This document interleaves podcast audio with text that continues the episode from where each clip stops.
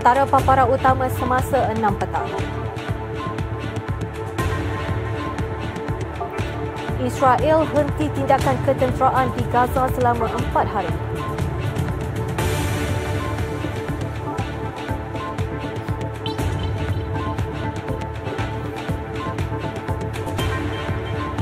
Penolong pegawai JECOM bimbang keselamatan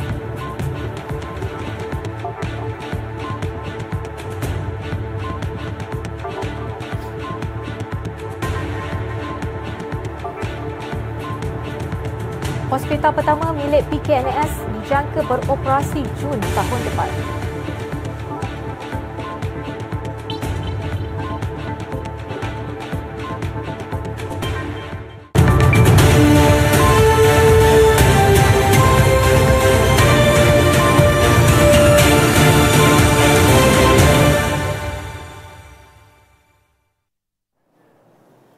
Assalamualaikum dan salam sejahtera.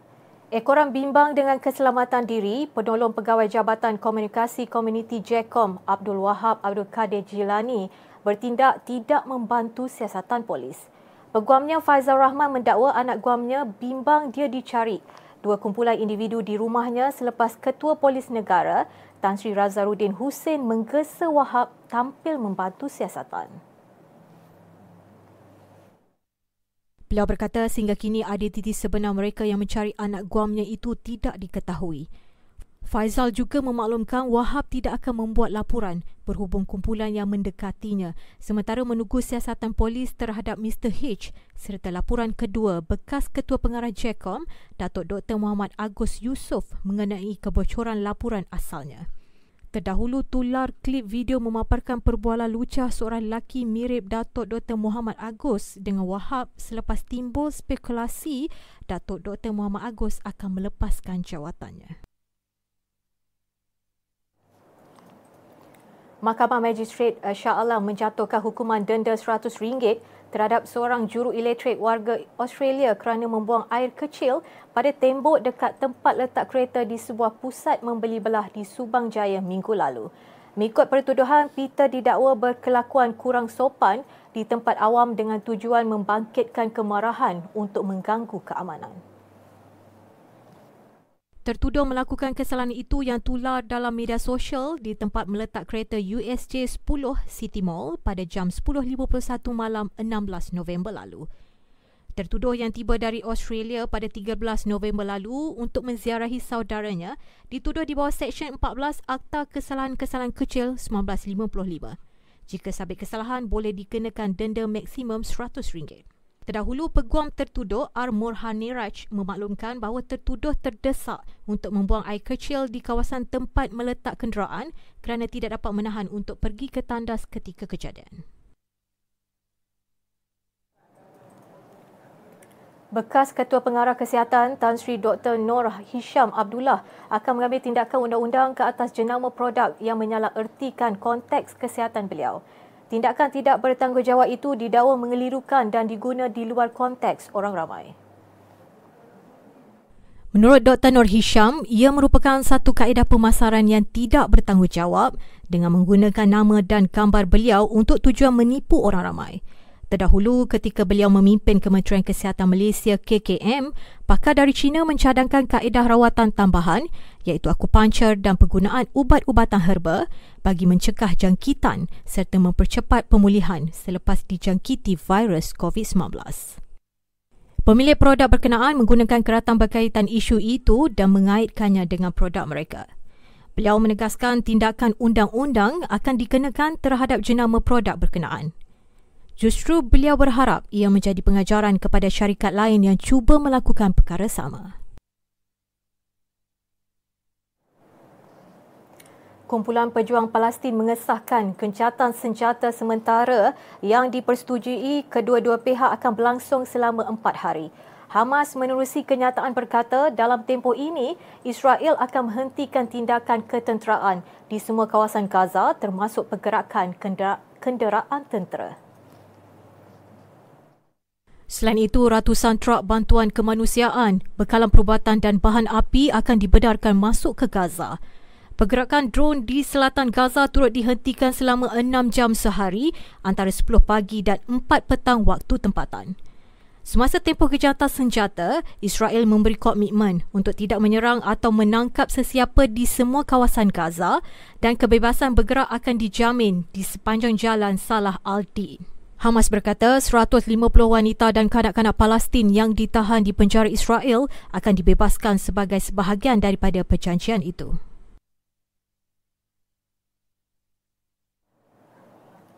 Teruskan bersama kami, lagi perkembangan luar negara menyusul sebentar lagi. Ini beli buat duit ni. kaya, kaya. Nanti aku bagi link. Kau download je.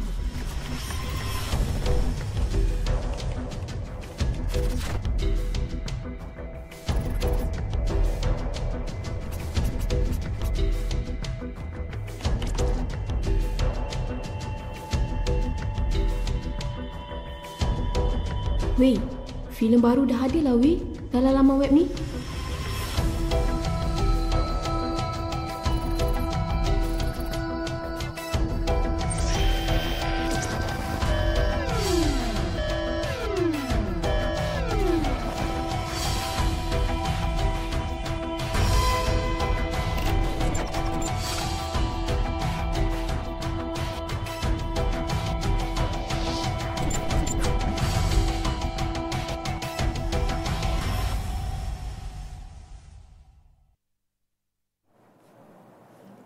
Bertemu kembali.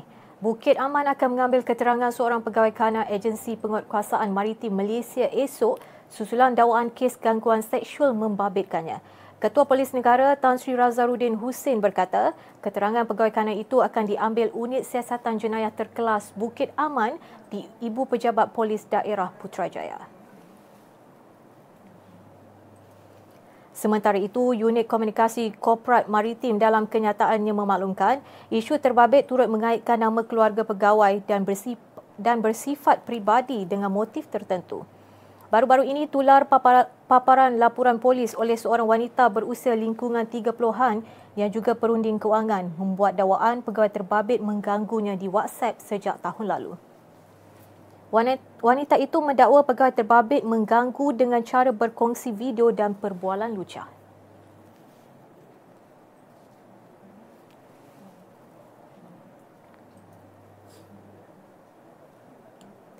Bapa kepada tiga anak terlepas hukuman mati selepas Mahkamah Tinggi Seremban hari ini melepaskan dan membebaskannya daripada pertuduhan mengedar dadah tiga tahun lalu.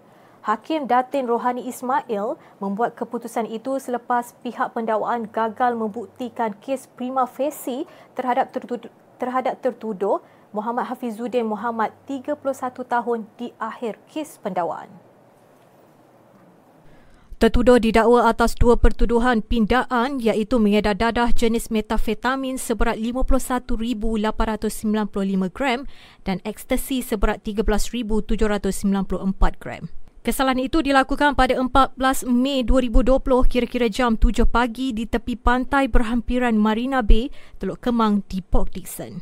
Berikutan itu, tertuduh telah melakukan kesalahan di bawah Seksyen 39B kurungan 1 kurungan A Akta Dadah Berbahaya 1952 yang boleh dihukum di bawah Seksyen 39B kurungan 2 Akta sama. Seramai tujuh saksi dipanggil sepanjang prosiding perbicaraan yang bermula pada 20 Mac lalu. Polis menumpaskan kumpulan samun Game Boy yang dipercayai aktif melakukan jenayah mencuri dan memecah masuk stor jentera simpanan berat di Jalan Sungai Buaya Serendah susulan penangkapan tiga lelaki semalam. Ketua Polis Daerah Hulu Selangor Superintendent Ahmad Fazal Tahrim berkata, tiga lelaki tempatan berusia 31 hingga 46 tahun itu ditahan jam 2.30 pagi di sekitar Rawang dan Hulu Selangor. Dalam satu kenyataan, beliau memaklumkan modus operandi sindiket adalah menyasarkan gudang dan stor yang digunakan untuk meletakkan barangan peralatan serta mesin. Semakan polis mendapati dua daripada tiga suspek memiliki rekod jenayah lampau membabitkan kes jenayah dan dadah manakala ujian air kencing mendapati semua suspek negatif dadah. Ketiga-tiga lelaki itu direman tujuh hari sehingga 28 November ini untuk membantu siasatan di bawah Seksyen 395 dan Seksyen 397 Kanun Kesiksaan. Empat prosedur operasi standard SOP berkaitan pelombongan unsur nadi bumi REE diputuskan melibatkan penetapan pelombongan sumber unsur nadi bumi bukan radioaktif NRREE bagi mengelakkan penghasilan bahan radioaktif.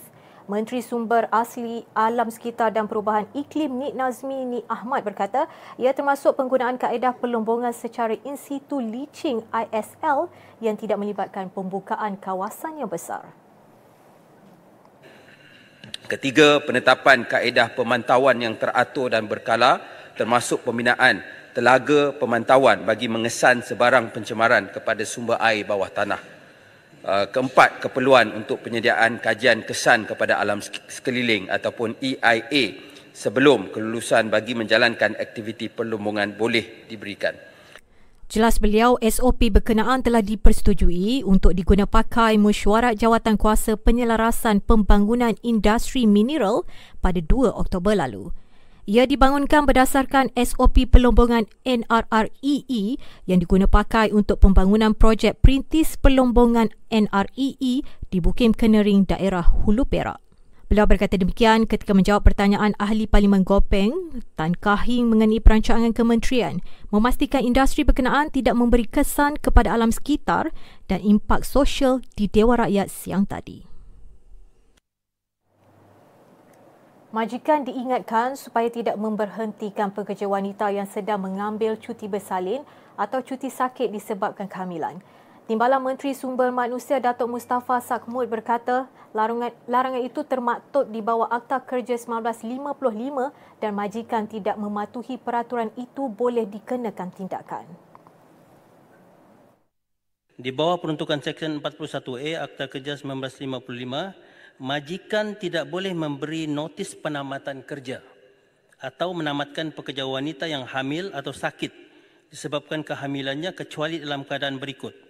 Yang pertama pelanggaran seks, seksyen uh, salah laku atau penutupan perniagaan majikan. Menurut Datuk Mustafa, majikan boleh didakwa serta dikompaun jika gagal mematuhi peraturan itu. Tambah beliau sebanyak 44 kes aduan pelanggaran peraturan cuti bersalin 98 hari oleh majikan direkodkan sehingga 31 Oktober lepas dengan 28 daripadanya adalah aduan berasas manakala baki 16 aduan tidak berasas. Beliau berkata demikian ketika menjawab soalan tambahan Ahli Parlimen Jelon Dr. Abdul Ghani Ahmad di Dewan Rakyat siang tadi. Setakat pagi tadi, seramai 5,202 mangsa banjir kini berada di 38 pusat pemindahan sementara PPS di tiga negeri terjejas Terengganu, Kelantan dan Perak. Situasi di Terengganu semakin buruk apabila jumlah mangsa yang dipindahkan meningkat kepada 4,787 berbanding 4,476 malam semalam. Sekretariat Jawatankuasa Pengurusan Bencana Negeri Terengganu memberitahu Kuala Nerus mencatat rekod paling teruk melibatkan 1486 mangsa daripada 388 keluarga dan ditempatkan di 13 PPS. Ia diikuti Kuala Terengganu yang merekodkan 1095 mangsa daripada 319 keluarga yang berlindung di 5 PPS. Kelantan pula mencatat 376 mangsa daripada 97 keluarga di 7 PPS. Jumlah itu meningkat berbanding 316 daripada 80 keluarga malam semalam. Pasir Putih mencatat 302 mangsa di 4 PPS, Bacok 2 PPS yang menempatkan 69 mangsa, manakala Macang dengan 5 mangsa di 1 PPS. Dalam masa sama, Perak tidak terkecuali apabila 39 orang daripada 14 keluarga berlindung di PPS Alupungsu. Jabatan Meteorologi meramalkan hujan berterusan akan melanda daerah Kerian, Larut, Matang, Selama, Hulu Perak, Kuala Kangsar dan Manjung sehingga esok.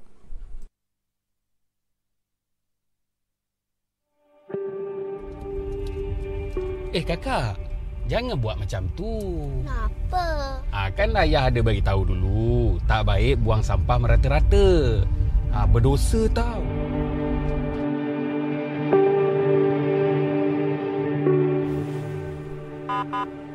Ini dah kena lah. Saman ni. Tuan. Selamat pagi, Cik. Minta IC, Cik? Uh, boleh. Kesalahan lampu merah, Cik. Tuan, um, Tuan, kau timah sikit, Tuan. Eh, ayah janganlah macam tu. Itu kan rasuah. Berdosa tau. Betul apa yang nak Cik cakap. Jangan lama macam tu, Cik. Ni, saman. Maaf, Cik. Ya. Hati-hati madu, Cik.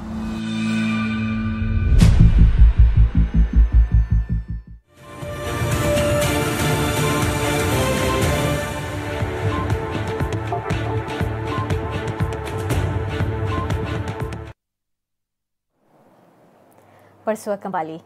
Pembinaan Hospital Selgate Rawang hospital pertama milik Kumpulan Perbadanan Kemajuan Negeri Selangor PKN, PKNS dijangka beroperasi Jun tahun depan.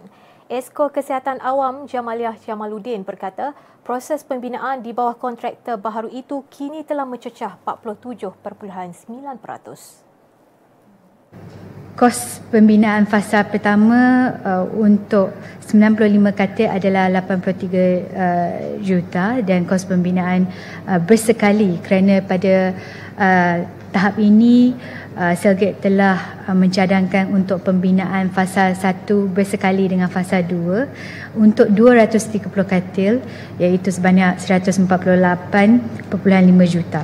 Dengan peningkatan uh, jumlah katil uh, di dalam kos pembinaan baru terdapat penurunan penurunan kos sekatil sebanyak 26%. Menurut beliau, antara kekangan yang dihadapi kontraktor lama termasuk kekurangan tenaga pekerja dan penularan wabak COVID-19 sehingga menyebabkan kelewatan sebelum ini. Beliau berkata demikian menjawab soalan ahli Dewan Negeri Kuala Kubu Baru, Lee Ki Hyong berhubung status terkini pembinaan hospital itu pada persidangan Dewan Negeri Selangor siang tadi. Program Jelajah Usahawan Digital berjaya menarik seribu penyertaan. Majoritinya terdiri daripada generasi muda. Esko Pelaburan Eng Zihan berkata program itu bertujuan memberi pendedahan tentang dunia digital, menawarkan khidmat bantuan dan dorongan kepada syarikat tempatan di Selangor. Bagi negeri Selangor, kerajaan telah mewujudkan program-program bagi membantu usahawan-usahawan PKMS dalam membangunkan ekosistem e-dagang yang selaras dengan uh, selaran dengan uh, pelan hala tuju itu dengan membawa rakan kongsi daripada pemain industri seperti Shopee, Lazada, Touch and Go e-Domplet, Hijrah Selangor, Epit Unicorn, TikTok Shop, Grab dan Spree Commerce. Menurut beliau, program mendapat sambutan menggalakkan dengan jelajah ke beberapa daerah seperti Gombak, Hulu Selangor, Petaling, Kuala Selangor dan Kelang. Zihan berkata demikian ketika menjawab soalan ahli Dewan Negeri Batang Kali, Muhaimin Harith Abdul Sani berhubung pelan hala tuju strategik e-dagang di Dewan Negeri Selangor siang tadi. Pesta Buku Antarabangsa Selangor SIBF 2023 kembali menemui orang ramai bermula 1 hingga 10 Disember depan. Acara tersebut bakal berlangsung di Pusat Konvensyen Majlis Bandaraya Shah Alam melibatkan penyertaan penerbit dan penulis uh, dari dalam dan luar negara. Dianjurkan Perbadanan Perpustakaan Awam Selangor, pelbagai aktiviti menarik termasuk cabutan bertuah, jualan buku dan diskaun menarik menanti pengunjung bermula jam 9 pagi hingga 9 malam. SIBF julung kali dianjurkan tahun lalu, susulan kesinambungan dari Pesta Buku Selangor yang dianjurkan selama 16 tahun sejak 2006. Acara melibatkan 225 pempamer tempatan dan antarabangsa termasuk United Kingdom, Turki, Korea Selatan dan Mesir. Sejak dianjurkan pada 2006, Pesta Buku bermula di Kompleks PKNS sebelum ditukar ke Pusat Convention MBSA dan merekodkan hampir 5 juta pengunjung.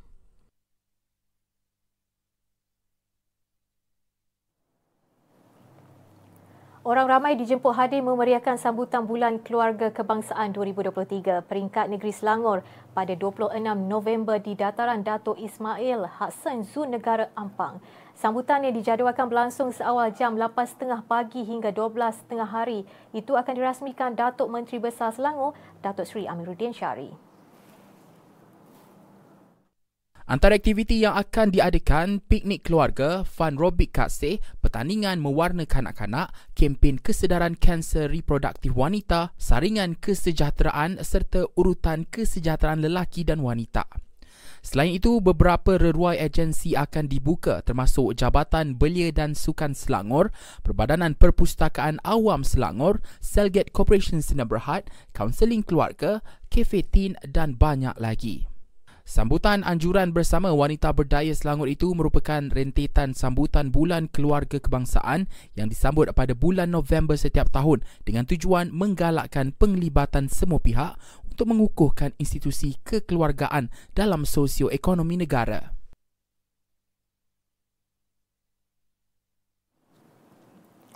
Kerajaan negeri membelanja lebih 25 juta ringgit bagi melaksanakan program jualan Ehsan Rahmah Je tahun ini dan tahun lepas.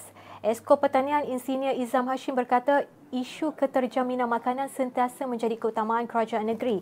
Justru pelbagai langkah jangka masa pendek dan panjang dilaksana untuk memastikan bekalan sentiasa mencukupi.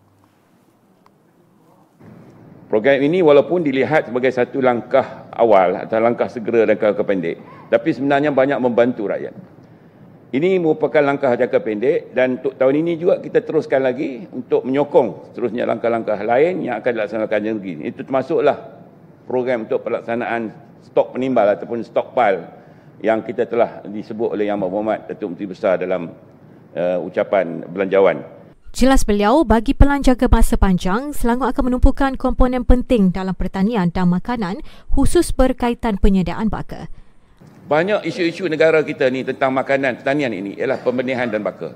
Saya bagi contoh, untuk udang yang terkenal di negeri Selangor, diternakan udang, benih bakanya sebenarnya diambil daripada Madagaskar. Satu negara yang jauh untuk udang harimau ni. Dan apabila berlaku pandemik berlaku tidak kita tidak boleh mengimport. Jadi kita hanya beli berdekatan di Thailand yang mendapat kualiti yang rendah. Baka kambing yang terbaik iaitu black blue uh, black belly black, black belly barbados BBB. Itu daripada kita tidak ada yang mengusahakan untuk pembekaannya. Juga tanaman-tanaman, masalah bayam kadang-kadang kita import daripada Taiwan. Jadi Selangor akan menumpukan bahagian komponen penting dalam pertanian ini iaitu aspek pembakaran benih dan kita telah lancarkan tahun lepas lima benih yang diusahakan sendiri oleh Kerajaan Negeri Selangor dengan kerjasama GWG. Beliau menjawab soalan Wakil Rakyat Meru, Mariam Abdul Rashid di sidang Dewan Negeri Selangor siang tadi. Saya tercari-cari tempat letak kereta. Puas cari tak jumpa-jumpa. Saya tengok jam. Alamak, dah lambat. Barang bini tak beli lagi. Lepas tu, cantik ada kosong. Saya keluar, saya kunci pintu, terus masuk pasar raya. Saya pergi rak cari sarden, santan, buah. Yang lain tak sempat, lalu saya keluar.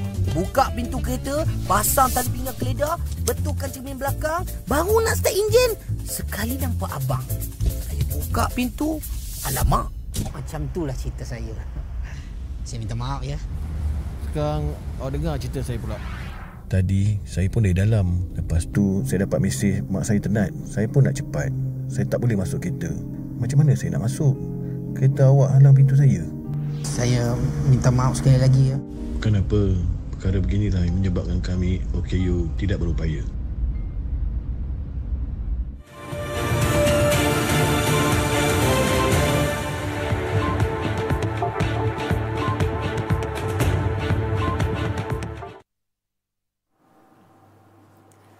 Atlet di bawah program podium menarik nafas lega apabila Majlis Sukan Negara memaklumkan sedang meneliti pelaksanaan caruman kumpulan wang simpanan pekerja KWSP dan Pertubuhan Keselamatan Sosial Perkeso. Pelaksanaan simpanan untuk persaraan para atlet berkenaan dijadualkan bermula Januari tahun depan. Menurut jago berbasikal trek negara Muhammad Shah Firdaus Shahrum, pelaksanaan pencaruman KWSP dan Perkeso ini merupakan langkah positif setelah sekian lama atlet membuat rayuan. Jelas beliau, langkah untuk melaksanakan rayuan berkenaan bukanlah mudah dan mengambil masa yang panjang selain amat bermakna bagi atlet yang memberikan komitmen sepenuh masa selama lebih 10 tahun. Tambah beliau, atlet sebelum ini melakukan caruman sendiri dan mengharapkan pembaharuan dilaksanakan dapat memberi keyakinan kepada atlet muda yang mahu menyertai pasukan kebangsaan. Sementara itu, Ratu Terjun Negara Datuk Pandalila Renong menerusi catatan di akaun pribadi X menyuarakan kelegaan apabila MSN akhirnya melaksanakan caruman terbabit setelah sekian lama dimohon barisan atlet negara. KWSP dan Perkeso merupakan perkara penting buat atlet kebangsaan sebagai bekalan mereka meneruskan kelangsungan hidup pada hari tua kelak.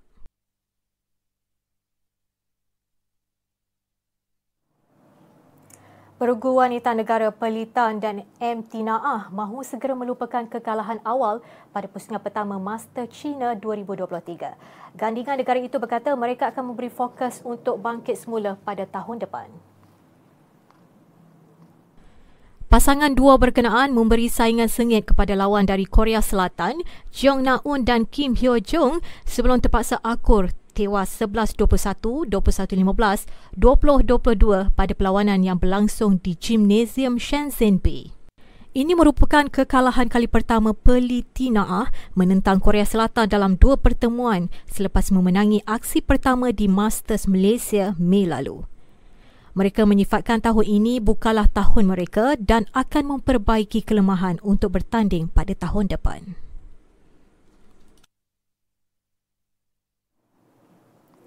Gol tunggal pada babak pertama jaringan Ante Budimir sudah cukup buat Croatia menempat tiket ke pusingan akhir Euro 2024 di Jerman susulan kemenangan 1-0 menentang Armenia selasa lalu. Kemenangan tipis itu meletakkan Croatia sebagai naib juara kumpulan D di belakang Turki selaku juara kumpulan. Croatia yang berasal sebagai tuan rumah dilihat banyak berkampung di kawasan pertahanan tanpa melakukan serangan dan mencipta peluang bagi menjaringkan gol.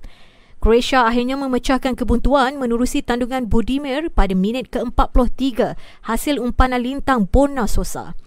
Gol berkenaan mencurikan para penyokong tuan rumah yang sebelum ini resah selepas Croatia mempamerkan aksi goyah pada kempen kelayakan dan tewas kepada Turki dan Wales pada Oktober lalu.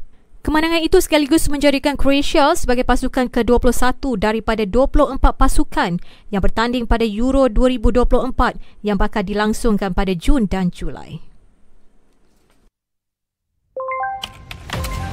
Dalam kita membangunkan aplikasi yang memberi kesejahteraan kepada negara, ada yang menyalahgunakannya. Sejak kebelakangan ini, terdapat peningkatan ketara dalam penyebaran maklumat atau berita palsu yang boleh menimbulkan kekeliruan dan kegusaran di kalangan masyarakat. Ancaman berita palsu tanpa verifikasi sumber, fakta dan maklumat memberi impak serta implikasi negatif kepada rakyat dan negara. Sebarang penyebaran berita palsu akan dikenakan tindakan undang-undang serta didakwa mengikut Seksyen 505 Kanun Kesiksaan dan Seksyen 233 Akta Komunikasi dan Multimedia 1998 denda maksimum RM50,000 atau penjara tidak melebihi satu tahun atau kedua-duanya dan juga denda selanjutnya setiap hari kesalahan berjumlah RM1,000. Bersama, cegah berita palsu. Sebar fakta, bukan dusta. Tidak pasti, jangan kongsi.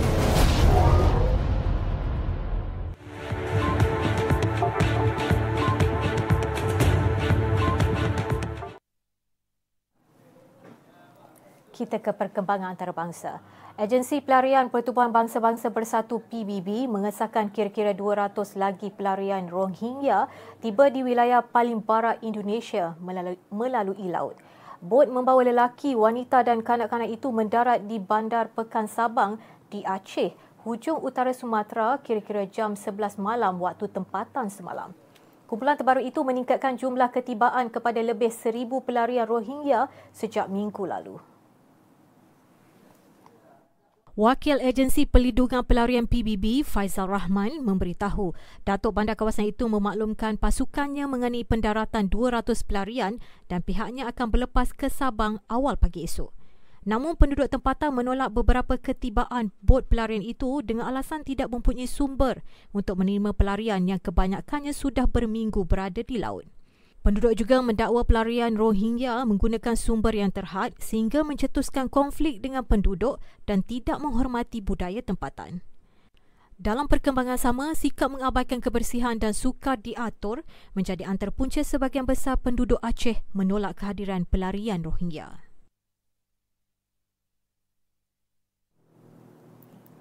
Selepas dua kali percubaan, Korea Utara mengumumkan mereka telah berjaya menghantar satelit pengintip tentera ke orbit.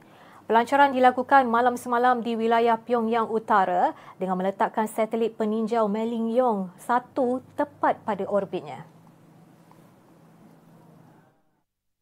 Tindakan Korea Utara menerima kecaman hebat daripada seteru utamanya, termasuk Amerika Syarikat yang menuduh tindakan itu sebagai melanggar Sekatan Pertubuhan Bangsa-Bangsa Bersatu PBB selain menggugat kestabilan serantau.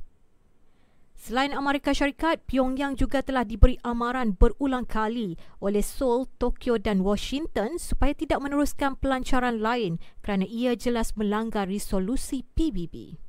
Terdahulu, negara pimpinan Kim Jong-un itu pernah mencuba untuk menghantar satelit pengintip ke orbit pada Mei dan Ogos lalu, namun kedua-duanya gagal dalam misi serupa.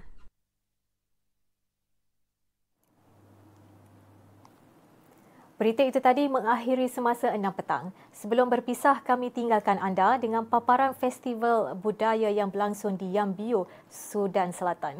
Ratusan peserta mewakili sembilan etnik masing-masing membuat persembahan bertemakan keamanan dan penyatuan. Dengan itu, Assalamualaikum dan salam hormat. Oh,